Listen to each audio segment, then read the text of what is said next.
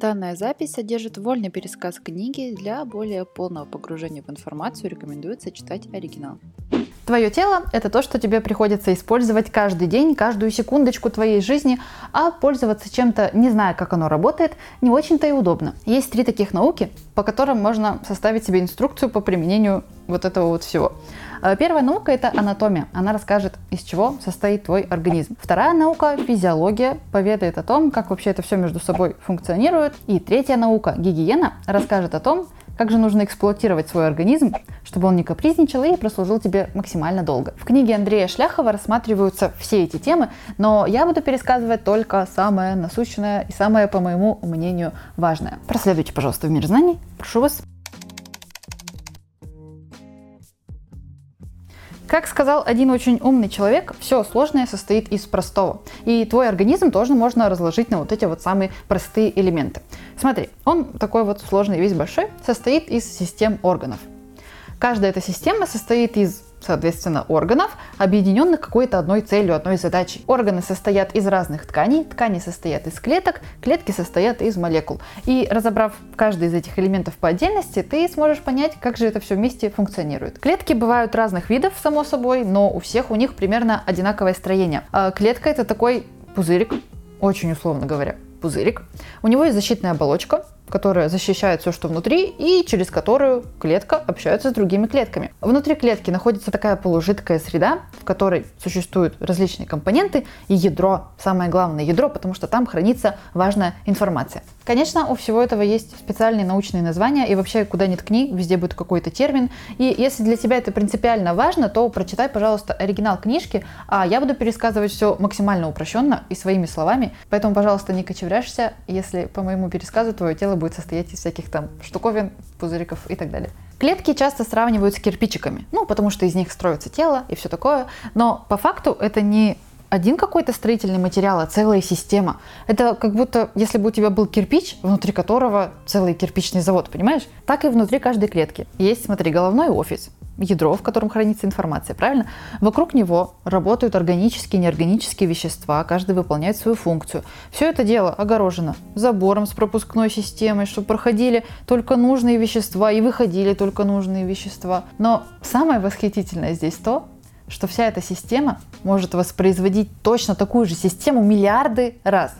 Вот, например, в твоем теле за всю жизнь произойдет более 100 тысяч миллиардов делений клеток. Представляешь? Ты, скорее всего, даже не знаешь, как это число выглядит. Я тоже не знаю, кстати. Но клетки в теле расположены же не забор к забору впритык, правильно? Они существуют в специальном межклеточном веществе, которое состоит из молекул. И в зависимости от назначения ткани это вещество может иметь разное состояние. И вот когда собирается кучка клеток, их межклеточное вещество, и у всех у них одно назначение, то из этой всей компании образуется ткань. Слово ткань, естественно, не означает, что это обязательно должно быть какое-то плоское плотное полотно. Тканями в организме вообще что только не называют, практически любое скопление клеток называют ткань тканью, и существует четыре разновидности тканей, из которых состоят все органы. Первый вид – это эпителиальная ткань. В ней, знаешь, клеткам живется очень тесно. Межклеточного вещества мало, они так очень друг к другу все расположены близко, но все это нужно потому, что эпителиальная ткань покрывает органы и создает защитный слой. Второй вид – это соединительная ткань, и, естественно, она соединяет другие ткани между собой. А к ним относятся, например, кровь, жирок, хрящевая ткань, костная ткань – это все соединительные ткани. Еще у нас есть мышечная ткань. Она славится тем, что она умеет хм, сокращаться. По факту это сборище вытянутых клеток, которым нервная система посылает сигнал раздражения, и они от этого сокращаются. И четвертый вид – это нервная ткань. Она тот самый товарищ в компании, который координирует работу всех остальных. Тут поймал раздражение, передал его дальше. Этим, значит, импульс послал, тем сказал, что делать, значит, все под контролем. Координирует, в общем, работу. Клетки нервной ткани называют нейронами. И из них, кстати, состоит твой мозг. Ну, как ты понимаешь, без нервной ткани наш организм просто был бы ну, таким мешочком с органами. А что такое орган? Орган – это часть организма, которая выполняет определенную ощутимую функцию, помогающую телу существовать. Во всех органах обязательно присутствует соединительная ткань. Она как каркас. Нервная ткань как управленец, и эпителиальная ткань, создающая сосуды, а вот мышечной ткани может и не быть. Органы – товарищи социальные, знаешь ли. И они по отдельности не любят работать, они любят работать в команде, поэтому и существуют системы органов.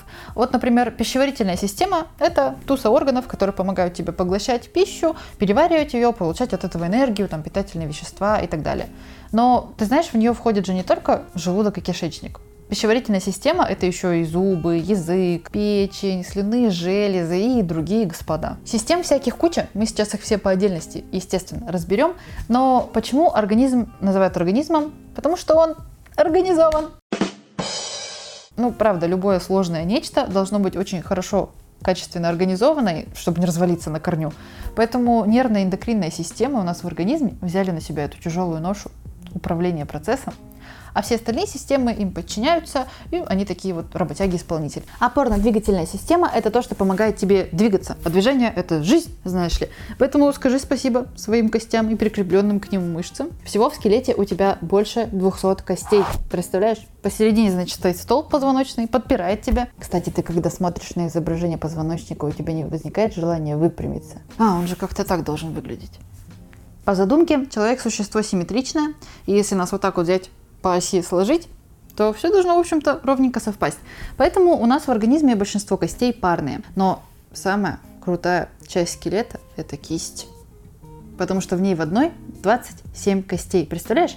Именно благодаря этому у нас получается делать такие восхитительные вещи, как, например, чесать лоб – или ронять, разбивать кружки и так далее. По функциям, в общем-то, понятно, что скелет это наша опора, наша поддержка. И не только в трудную минуту, а как бы вообще круглосуточно. И понятно, что он помогает нам двигаться, но обрати внимание, как именно. Когда ты ходишь, ты не замечаешь, насколько ты плавно все это делаешь, понимаешь? Ты не ощущаешь каких-то толчков там от земли, от движений. То есть все довольно мягонько. Это потому что скелет умным образом поглощает все толчки, понимаешь, вот форма стопы, позвоночник, это же все не просто так. Все для того, чтобы ты двигался максимально комфортно. Ну и еще кости образуют такой защитный заборчик. Вот, например, ребра. Чем не заборчик для внутренних органов? Правда, у скелета есть еще биологические функции. А ты как думал? Например, кровотворная функция. Кровотворная! Звучит эпично, да? В некоторых костях, в основном это тазовые кости и ребра, находится красный костный мозг, который участвует в производстве крови. Собственно, поэтому так и называется эта функция. А еще кости накапливают различные минеральные вещества, которые нам, естественно, тоже важны.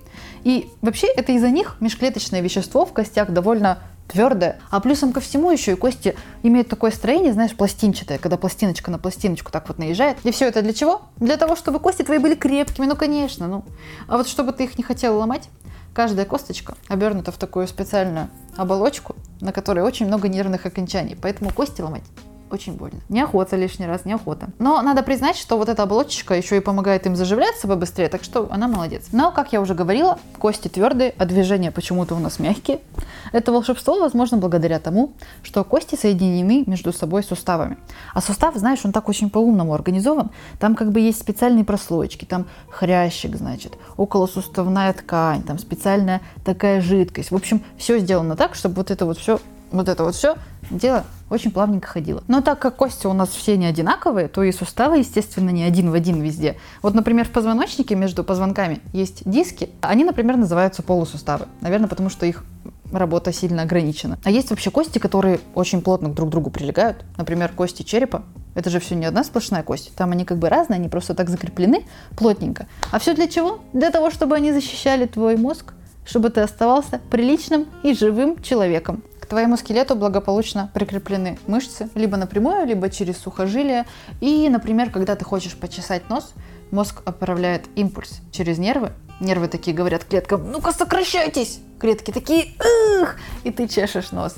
Естественно, это происходит все в считанные доли секунды и практически бессознательно, но, знаешь, в каждом движении участвует целая группа мышц. Любопытный факт. В теле у любой твоей мышцы есть мышца-антагонист. Это не значит, что они воюют между собой. Это значит, что когда одна мышца напрягается, то ее антагонист отдыхает в этот момент. Можно сказать, что они работают посменно. И на самом деле это очень много объясняет. Например, я могу достаточно долго поднимать и опускать руку, но если я ее просто подниму и буду держать, то, скорее всего, долго я так не протяну. Ребята, статическая нагрузка тяжелее динамической, потому что по факту мышцы-антагонисты тоже выходят на работу. То есть они все работают без смены, понимаете? Все разом такие вышли, напрягаются, а потом никто не отдыхал, значит и сменять некому. Поэтому все мышцы устают быстрее, чем во время динамической нагрузки, когда какие-то мышцы подменяют друг друга. А почему мы вообще чувствуем усталость? Кто это вообще придумал, а? С другой стороны, как по-другому? Мы же когда как-то физически работаем, у нас в мышцах скапливаются продукты обмена веществ. Правильно? И от этих вот продуктов обмена веществ мышцы начинают работать хуже, мы воспринимаем это как усталость. Но стоит нам немножко отдохнуть, посидеть, полежать. Кровь, значит, приходит быстренько в мышцы, забираются эти продукты обмена веществ, уносит, и мы чувствуем, что вроде как уже отдохнули, усталость ушла. Кровь, ребята, кровь это, это просто, это удивительнейшая ткань. У нее столько функций, что такое ощущение, как будто она вот на трех работах работает. Через кровь в организм разносятся все полезные вещества и кислород. То есть, по факту, органы могут жить и функционировать благодаря тому, что кровь их подпитывает.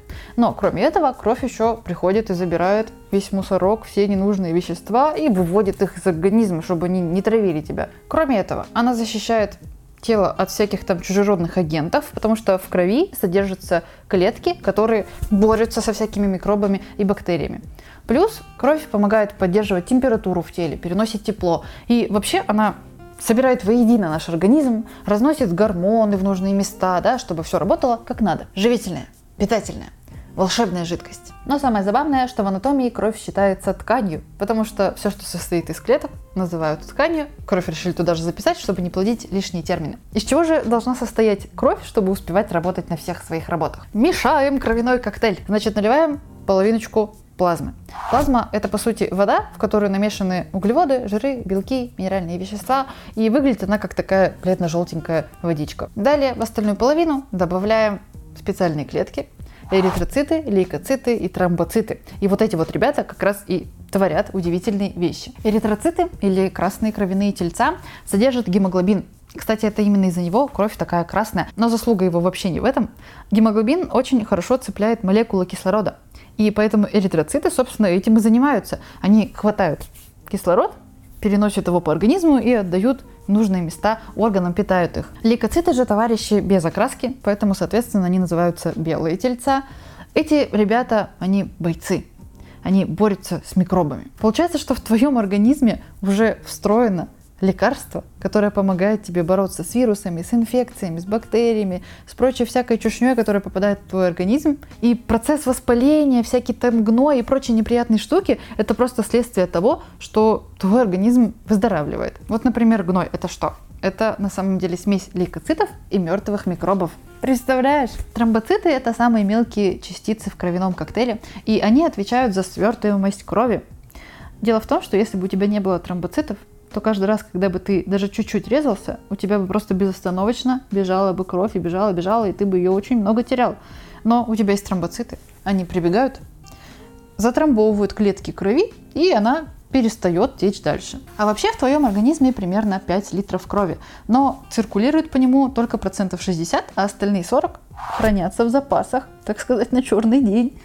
Э, хранится эта кровь в основном в селезенке, в печени, в легких и в венозном сплетении брюшной полости и кожи. А когда нам может понадобиться дополнительная кровь, ну, естественно, во время больших кровопотерь, тут все понятно. Но на самом деле не только в эти моменты. Например, при больших физических нагрузках. Или когда тебе не хватает кислорода, допустим, пошел ты в горы. И ты ведь сто процентов ощущал этот процесс на себе. Знаешь, когда вот бежишь, устал, бедолага, устал, уже все, думаешь, все, помру, сейчас сил нету. А потом раз, и второе дыхание появляется. И ты опять можешь бежать. Так вот эта вот кровь вышла из своих кровяных депо, чтобы подвести тебе дополнительные питательные вещества и кислород. Это же гениально! Вот мы плавно подошли к устройству кровеносной системы. Как мы уже выяснили, кровь пронизывает все наше тело, но она там как бы течет не просто так между органами, а по специальным кровеносным сосудам. Это вены, артерии и капилляры, которые по-умному везде расположены специальной системой. И вот если взять все сосуды кровеносные и вытянуть их в одну прямую, то длина их получится 100 тысяч километров. Это больше, чем два экватора. Ну какое нам до этого дело? Хай. Чтобы кровь циркулировала, нужна же какая-то двигательная сила, правильно? И вот для этого у тебя есть сердце. Нет, конечно, и для того, чтобы любить тоже, но в первую очередь для того, чтобы качать кровь по телу. Сердце работает как насос, у него есть две половины, и это звучит романтично до тех пор, пока ты не узнаешь, что эти половины между собой вообще никак не сообщаются, но им это не нужно. Система кровообращения, она замкнутая. И одна из главных ее задач – это разносить кислород по телу. А как это делать? Для этого у нас есть целых два круга кровообращения. Малый круг проходит через легкие, там кровь насыщается кислородом, дальше она идет в большой круг кровообращения, и там этот кислород отдает в органы. Мало того, что у сердца две половины, так еще и у каждой половины по две камеры, поэтому у нас четырехкамерное сердце, два предсердия, два желудочка, одно сердце. Из левой половины сердца вытекает артериальная кровь. Она такая, знаешь, яркая, алая, потому что насыщена кислородом. Течет она, течет по органам, затекает в капилляры, там отдает кислород, говорит, нате, нате, органы, пожалуйста, питайтесь, вот вам, вот вам, вот вам. Пока она все это делает, она попутно забирает себе углекислый газ, который мы производим, углекислый газ собирает и становится венозной кровью.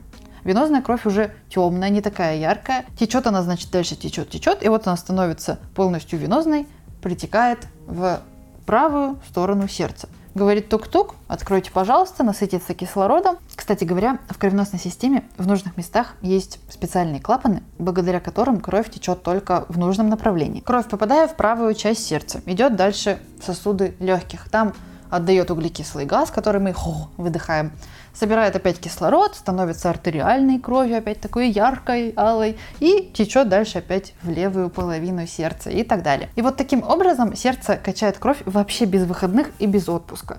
Но оно, конечно, не в постоянном напряжении находится. Оно как бы сокращается, кровь выталкивает, расслабляется. Кровь там набирается, набирается, набирается. Оно опять х, сокращается и выталкивается. Но если послушать пульс, то ты услышишь такой двойной стук. Тутуф, тутуф, тутуф.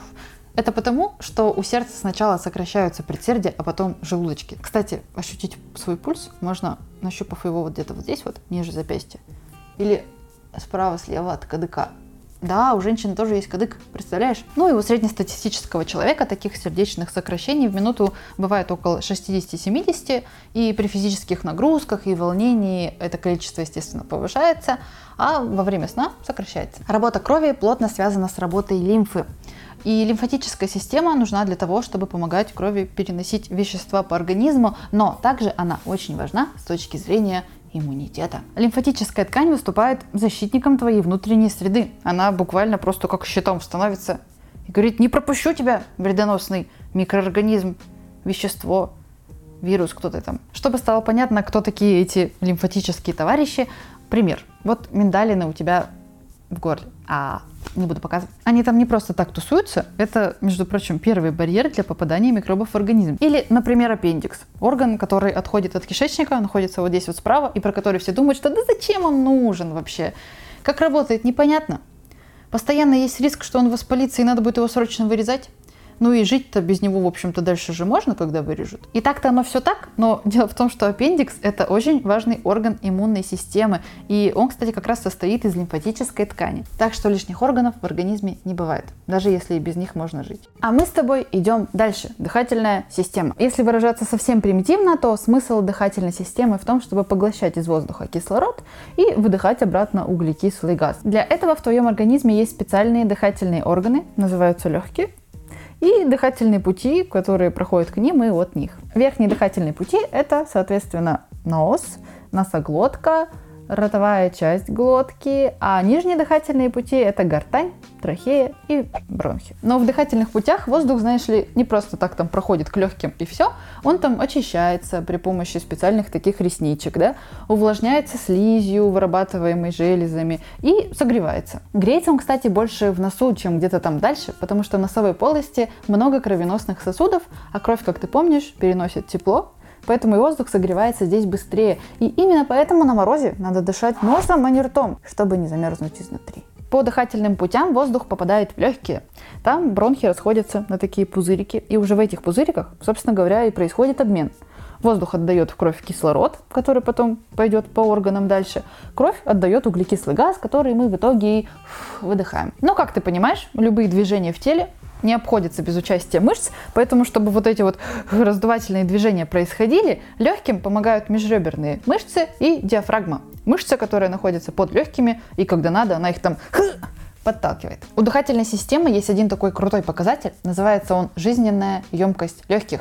И по факту это максимальное количество воздуха, который ты можешь выдыхать. И вот если ты занимаешься спортом, то у тебя этот показатель начинает увеличиваться, но круто это не потому, что у тебя становится в легкие больше, чем у других, а потому что твой организм начинает получать больше кислорода. И еще один маленький любопытный факт. Наша кожа тоже умеет дышать. На кожное дыхание приходится около 7% всех дыхательных процессов. Ну, с этим вроде разобрались. Пищеварительная система.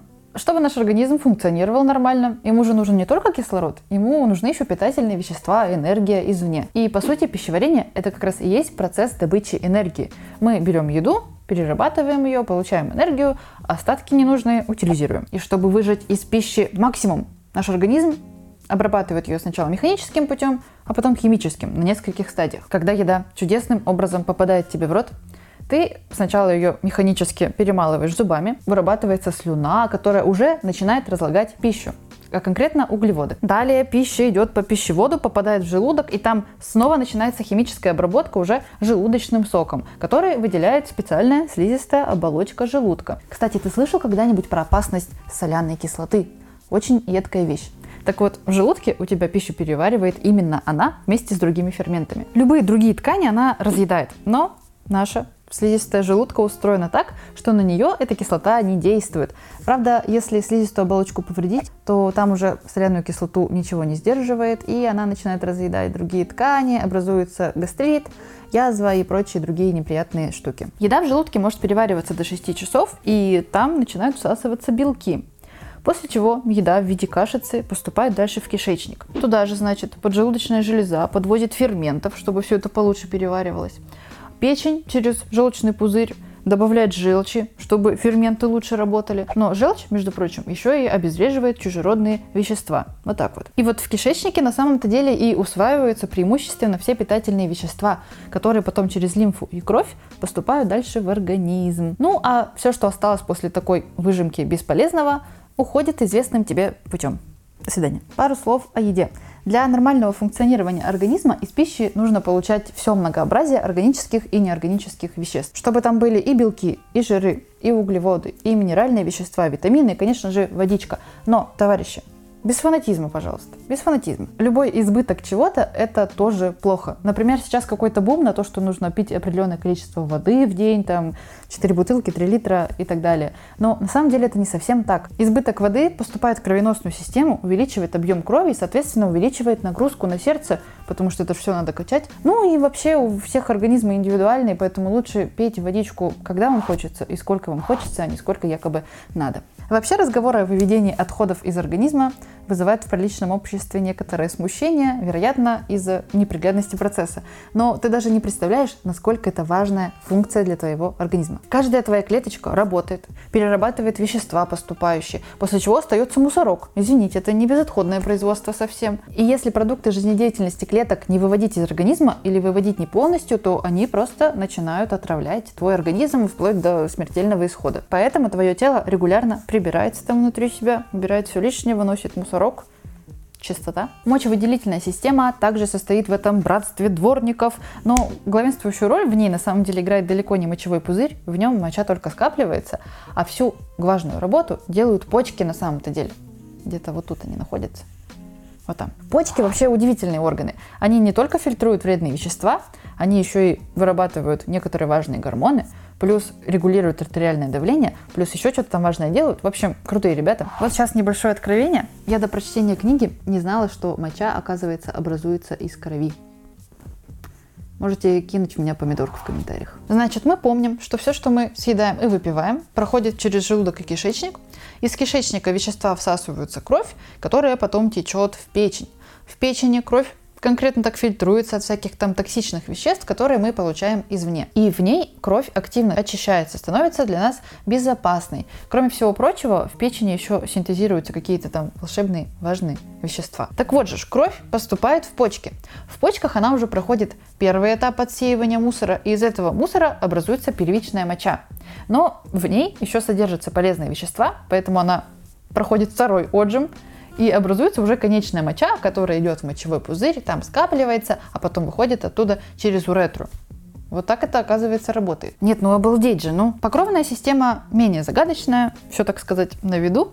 И, по сути, это одежда нашего организма, которая защищает органы от всего, что вокруг. Покровную систему, понятное дело, входит кожа, но не только она. Волосы, ногти, потовые, сальные, железы, слизистые, все это тоже покровная система. Кожа – самый большой орган нашего организма, потому что если ее развернуть вот так вот, то получится почти 2 квадратных метра. Кстати, ты подмечаешь, что если посмотреть на человека с точки зрения цифр, то мы какие-то вообще умопомрачительные создания. Вообще почти все органы состоят из нескольких слоев, и кожа не исключение. Верхний слой у нее плотненько состоит из клеток и, соответственно, интенсивно обновляется, чтобы защищать организм. Второй слой пронизан сосудами и нервными окончаниями, чтобы мы могли чувствовать каждое малейшее прикосновение, температуру, боль и так далее. Также в этом слое находятся волоски и потовые сальные железы тоже там. Ну и третьим слоем под этим всем довольно спряталась подкожно-жировая клетчатка. Опять возвращаясь к теме выделений, они хоть и мерзкие, но они очень нужны нашему организму. Потому что, например, сальные железы, они на самом деле увлажняют, смягчают нашу кожу, делают ее эластичной, еще и защищают от бактерий. Потовые железы выводят из организма мусорок и помогают ему охладиться в жару, когда пот испаряется, тело охлаждается. Все не просто так. Пришло время поговорить о руководстве, мы уже с тобой знаем, что нервные эндокринные системы организуют работу всех остальных систем и объединяют их.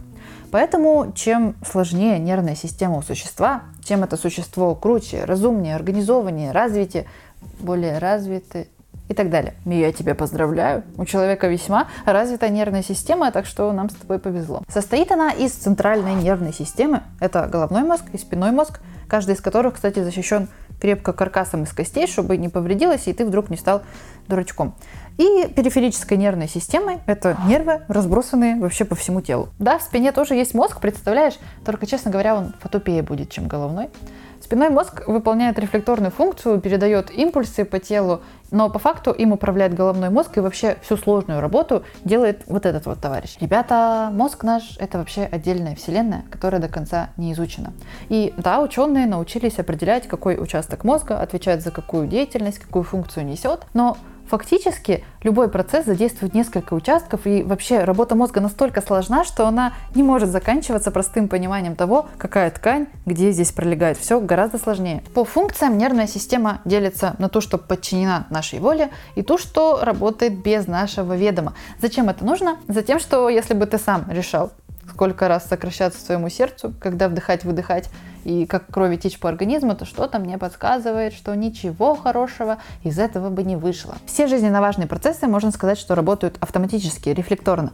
И у этого автомата есть два режима. Первый режим это экстренный, когда ребята так активизируемся, активизируемся, все у нас проблемы, пищеварительная система, ты подожди, подожди, потом будешь вот это все переваривать, подожди. Все остальные активизируемся, активизируемся. И второй режим это режим отбоя когда ребята, все спокойно, успокаиваемся, работаем медленно, в обычном режиме. Пищеварительная система, пожалуйста, давай продолжай переваривать, восполняй наши силы. Отчасти это объясняет, почему во время стрессов у людей часто бывают проблемы с желудком, тошнота и так далее. Ну, просто не до того твоему организму сейчас. Опять же, если максимально упростить схему, то нервная система работает так. Мы получаем информацию извне, благодаря органам чувств. Информация эта через нервы поступает в мозг. Мозг такой, батюшки, надо делать вот это, вот это, вот это и вот это. Это все по нервам передается к органам, органы все это дело выполняют и отчитываются мозгу, что все сделано, прошло вот так вот. И так все по кругу. Но помимо таких бессознательных реакций есть еще кое-что, что отличает нас от животных, дает возможность мне записывать вот такие вот ролики, а вам их смотреть. Это сознание. Высшая нервная деятельность человека просто невообразимо загадочная штука. И самое удивительное в ней то, что мы можем осознавать свою сознания. Очень любопытная тема, и по ней есть много хороших книг, которые я обязательно когда-нибудь перескажу. В паре с нервной системой работает эндокринная система. Это железы, которые вырабатывают гормоны. В моем, возможно, узком, но систематизированном представлении вся деятельность организма осуществляется благодаря электрохимическим процессам, происходящим в мозге. Любая мысль, любое побуждение, действие и так далее, все это сопровождается определенной химической реакцией гормонов, нейромедиаторов в голове. И вот эти самые гормоны вырабатывает эндокринная система, центральный офис, который находится также в мозге, ну и остальные периферические органы, как всегда, разбросаны по телу. Гормонов огромное множество, все они действуют по-разному и довольно выборочно, только там, где нужно и как нужно. Например, есть гормоны стресса. На самом деле они совсем неплохие. Они существуют в нашем организме для того, чтобы в момент опасности мы могли максимально активизировать все свои ресурсы и пустить их на то, чтобы сохранить свою жизнь. Но в наших с тобой реалиях жизнь стала максимально комфортной, никто уже за тобой не гонится ежечасно в попытках съесть, ну я надеюсь. Окружающая среда изменилась, а наши первобытные замашки остались. Поэтому иногда мы начинаем воспринимать как страшную угрозу для жизни самые простые неурядицы. И все бы ничего, но дело в том, что если стрессовый раздражитель воздействует на организм достаточно долго, то все его ресурсы очень быстро истощаются. Поэтому стресс как состояние души очень, знаете ли, вредная штука. А как мы вообще получаем информацию извне? У нас для этого есть органы чувств, и всего у нас их шесть. Но шестое чувство это не интуиция, как обычно принято говорить, а вестибулярный аппарат, который помогает нам осознавать себя в пространстве и держать равновесие. Ну, остальные органы чувств ты хорошо знаешь. Это глаза, нос, уши, язык и кожа. С помощью всех этих ребят мы получаем информацию об окружающем мире, которая транслируется через нервные волокна в мозг. И мозг уже решает, как себя нужно вести, чтобы выжить в том, что, по словам органов чувств, происходит вокруг. То есть, по факту, мы не можем наверняка знать, какой является объективная реальность, потому что мы в любом случае воспринимаем ее через маленькие окошечки органов чувств и нашего мозга. Но кроме внешнего мира, нервы еще и воспринимают внутренние изменения и также передают их, транслируют в мозг, благодаря чему мы можем ощущать, что у нас внутри там что-то где-то не так, что-то побаливает, что-то где-то шевелится и так далее. И эти нервные механизмы довольно гибкие и тоже изменяются в зависимости от окружающего пространства. Например, когда ты из светлого помещения выходишь куда-то в темноту, то сначала ты вообще ничего не видишь, но потом твое зрение подстраивается и начинает различать детали. То же самое происходит наоборот, когда ты из темноты выходишь на свет, ты сначала слепнешь, а потом глаза привыкают. По такому же принципу работают все органы чувств, но кроме этого их же можно еще и тренировать. Например, когда музыкант профессиональный начинает слышать в музыке какие-то звуки, которых обычный слушатель не замечает, или когда парфюмер начинают различать еле заметные ароматы в композиции, это все происходит не потому, что они вот с рождения такие молодцы, талантливые, а потому что просто их нервная система со временем подстраивается под обстоятельства и становится более чуткой. Ну и в обратную сторону это тоже действует. Когда есть какой-то постоянный неинтенсивный раздражитель, и он тебе мешает, то, в принципе, можно привыкнуть к нему и перестать его замечать, например, как шум машин за окном. Гомеостаз – это способность организма сохранять внутренний баланс и постоянство твоей внутренней среды. И иммунитет тебе, собственно говоря, в помощь. Потому что иммунитет как раз занимается тем, что защищает твой организм от всяких чужеродных, посторонних вирусов, микробов и микроорганизмов. Главные бойцы иммунитета – это такие специальные клетки, которые поглощают любых вредителей и при помощи антител специальных убивают этих негодяев, которые посмели посягнуть на наше здоровье. Иммунитет есть врожденный, встроенный, так сказать, с рождения – а потом в течение жизни появляется приобретенный иммунитет. Это когда ты чем-то переболел, организм запомнил механизм выздоровления, выработал определенные антитела, которые теперь знают, как с этим вирусом, собственно говоря, бороться. Также есть иммунитет искусственный, когда тебе вводят вакцину, то бишь прививку. Смысл прививки не в том, что она содержит какое-то чудодейственное зелье.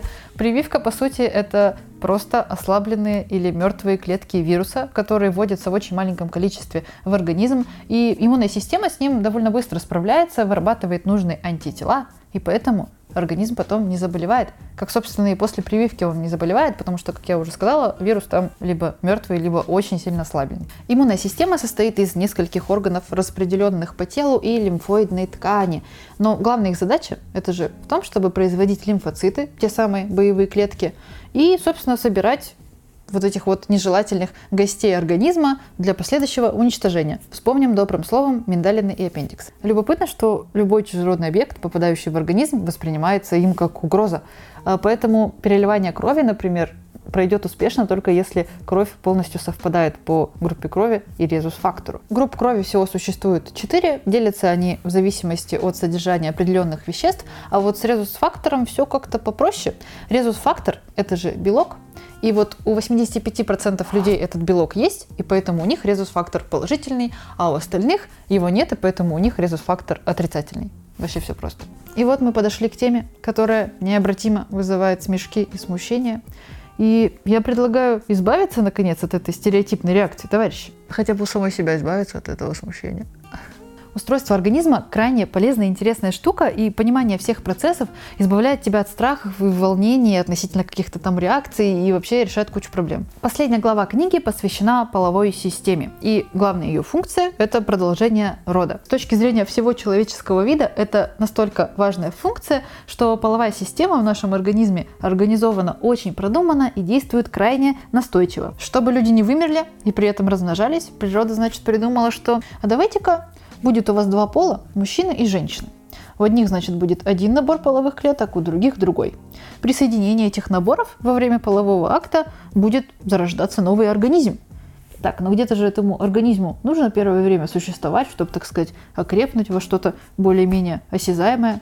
А пусть это будет женские половые органы. Самое место. Такая схема соединения генов двух особей на самом деле в природе встречается очень часто, потому что она обеспечивает нормальное развитие вида. Потомство, по идее, берет самое лучшее от двух родителей, да? потом от него и его пары также его потомство отбирает самые нормальные жизнеспособные гены. И так вид растет, увеличивается и эволюционирует. Но, скорее всего, так как люди существа разумные, волевые, они же могут не хотеть продолжать род. Поэтому природа решила их дополнительно замотивировать на размножение.